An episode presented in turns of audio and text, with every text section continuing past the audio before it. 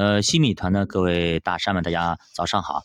那么刚刚想到一个点子，我就给大家说一下一个点，就是什么呢？最近大家可能啊，可能怎么着？可能心情会好一点了，是吧？中概股还反弹了，是吧？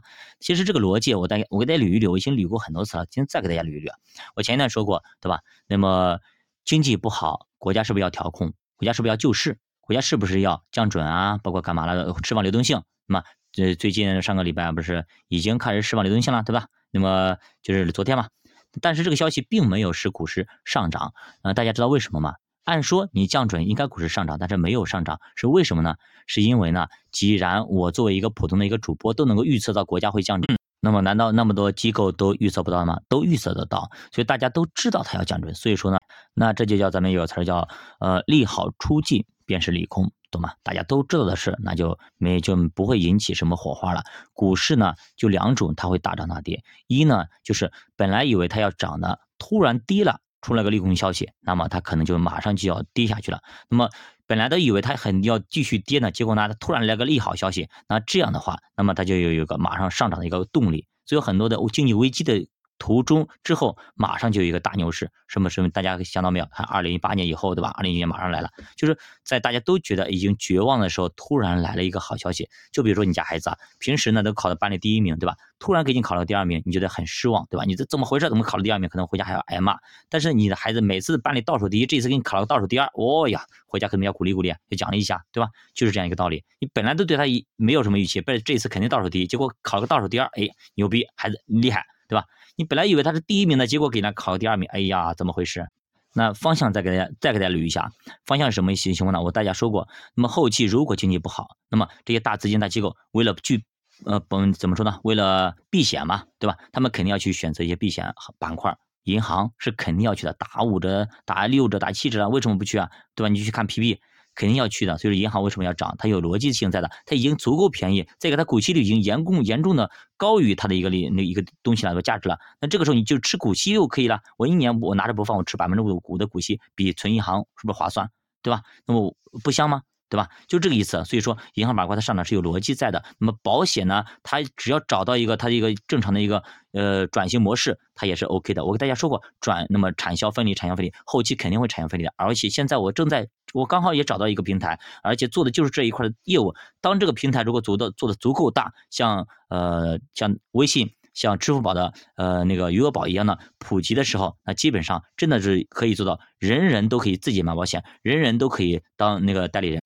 那到那个时候呢，保险公司真的是只是生产一些产品，然后大家就去卖，卖已经不愁了，每个人都可以卖，每个人自己买自买自销，这对吧？那这样的话，这种模式就出现了。所以说大家不要担心，而且呢，老龄化那么严重，保险它不可能没有的，大家一定要放心，这是这一点。那么后期的模式，现在呢，国家你要拉动经济，拉什么？动不动第一点拉房地产，房地产可能拉嘛，对吧？房租不炒，拉按了那么多年，终于按下去了，对吧？已经房地产再说它一个周期，我们学过周期对吧？周期每个行业都有周期，那么房地产当然它也有它的周期，周期呢可能就十五十五年左右啊，有十到十那上升以前我们读的朱格拉周期等等这些周期里面说过，好像是十到十八年之间。所以说呢，房地产这个周期估计慢慢的肯定已经过去了，已经十五年了，对吧？那么现在的话，有可能那么到下一个周期，那么它以房地产一没落，有可能股市就会好，因为钱要么进股市，要么进房市。那房市不好，那去哪里呢？对吧？要炒币，炒币国家又限制了，那只能去炒股，这个股市可能会增长起来，这是一个方向。所以说，那么国家要拉动经济，肯定要拉动基基建，这不用说的。所以工程机械方面呢，呃，基建方面也已经起来一波了，慢慢已经起来了。所以说呢。你去看国家的政策方针，国家想要干嘛，怎么去干，你大概就清楚了。那么再说这个，再说回这个中概股啊，中概股，那么为什么跌那么多？我们已经给大家说的非常非常清晰了。为什么多？大家都担心政策风险吗？那么担心它退市是吧？大家肯定心里都有数嘛，不敢买嘛，就像害怕的像滴滴一样的。其实我想问大家一个问题啊，什么问题呢？你到底是买的什么？你到底是买的什么？你要明白自己，你买的是那个市场。还是买的这个股票，还是买的这个公司？你是想拿一天，你是想拿一个月，还是想拿一年，还是想拿五年、十年？你要问清楚这个自己，这个有几个问题，你就能够明白你为什么要买，你该什么时候买，你要买多久，你该买多少，都很清楚了。不要整天这个一个消息，明天那个一个消息，哎呀，今天听到好消息，好消息赶紧冲进去，明天听到这个消息，哎呀，又干嘛了？又赶紧出出来，你来回被割，你觉得有意思吗？所以我们做投资，真的不能像那些就是外行人看热闹，内行人看门道，学了那么久了，不能再跟一些小白投资者一样的咋咋呼呼的，整天啊不懂啊。所以说，很多时候你说啊，你不理解我，不理解我，你问那些很多的问题，我不理解你说那一句话，我就知道你啥意思了。我们不理解你，是你不理解你自己。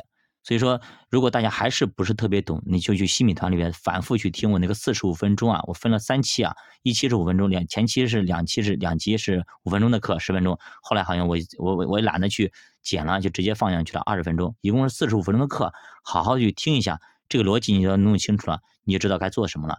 至于说有些人说啊，你不是你是觉得什么时候能涨回来？我不知道什么能涨回来，但是我知道它会涨回来。至于什么时候涨回来，我不急。那我不急，我敢等，你敢等吗？对吧？很多时候，很多人为什么不敢？就是他不敢等。说白了，就是想白嫖。说白了，我拿这个东西是来谈恋爱，以后是要结婚的，你懂吗？有些人谈恋爱就是为了玩一票，你懂不懂？你动机不一样，你就决定了你们两个能不能有一个好的一个结果，懂不懂？就你就你就把投资当成谈恋爱就好了。如果你真的觉得这个我以后可以结婚。以后可以过一辈子的，你就买。如果你觉得，哎，这个人我就我我跟他在一起也就三天两天的，就撤了，就散了，就分了，那我建议你最好不要去祸害人家。真的，对你对他都是好的。感情这东西不要去玩弄，真的玩弄感情不是说干嘛的，真的是玩火伤身。你觉得你伤害了别人，其实呢，你是伤害了你自己，你糟蹋了你自己。因为爱情这个事情是贞洁在的，是圣洁的，懂吗？而且呢。上帝对于爱情，对于任何事情，它是有规定的。那婚姻其实是很神圣的啊，因为大家都知道我有信仰的，是非常非常神圣的，而且是有，呃，是有这种什么规则在的。我打个比方，你跟妻子两个人一起结合，再多次都不会得病，但是你去花天酒地去会所，有可能一次你就染上了一个重病。要么梅毒，要么性病等等这些东西，艾滋病有可能得到，对吧？这就是区别，因为你每进行一次，对你的身体都造成了一次的咒诅。你等到你来世的时候，你去到时候大审判的时候，这些东西都要在案前给你放电影一样的给你放出来，让你羞愧难当，你哑口无言。所以呢，我们经常不要去做那些对自己身体不好的事情，对自己家庭不好的事情，对自己事业不好的事情，对别人不好的事情。就是常做一些好的事情，那么对别人有益。我一直说，我们要去做盐，我们也去做光。盐是什么？当我们到了一个饭菜里边的时候，这个饭菜因着有着我们，虽然我们很渺小，才有了味道。当我们是光，我们把我们虽然是一盏蜡烛也好啊，我们把我们放在一个灯台之上，有可能我们周围那些黑暗都成为了光明。哎，虽然说燃烧了我们自己，但是照亮了别人，这是一个有益的事情。我们如果是光，把我们自己放在床底下，放在斗底下照起来，只照到我们自己内心，我们身边的一小一部分，那么我们真的太狭隘了。我们如果是盐，我们失去了味道，那么也就我们再放再多，它这个饭菜也没有味道，那么我们就没有任何价值，把我们扔出去都没地方扔，你说是当垃圾还是当哪里，对吧？所以说一定要发挥出自己的价值来。好的，教爸读书陪你一起慢慢变富。如果你投资感兴趣，可以点击主播头像关注主播西米团。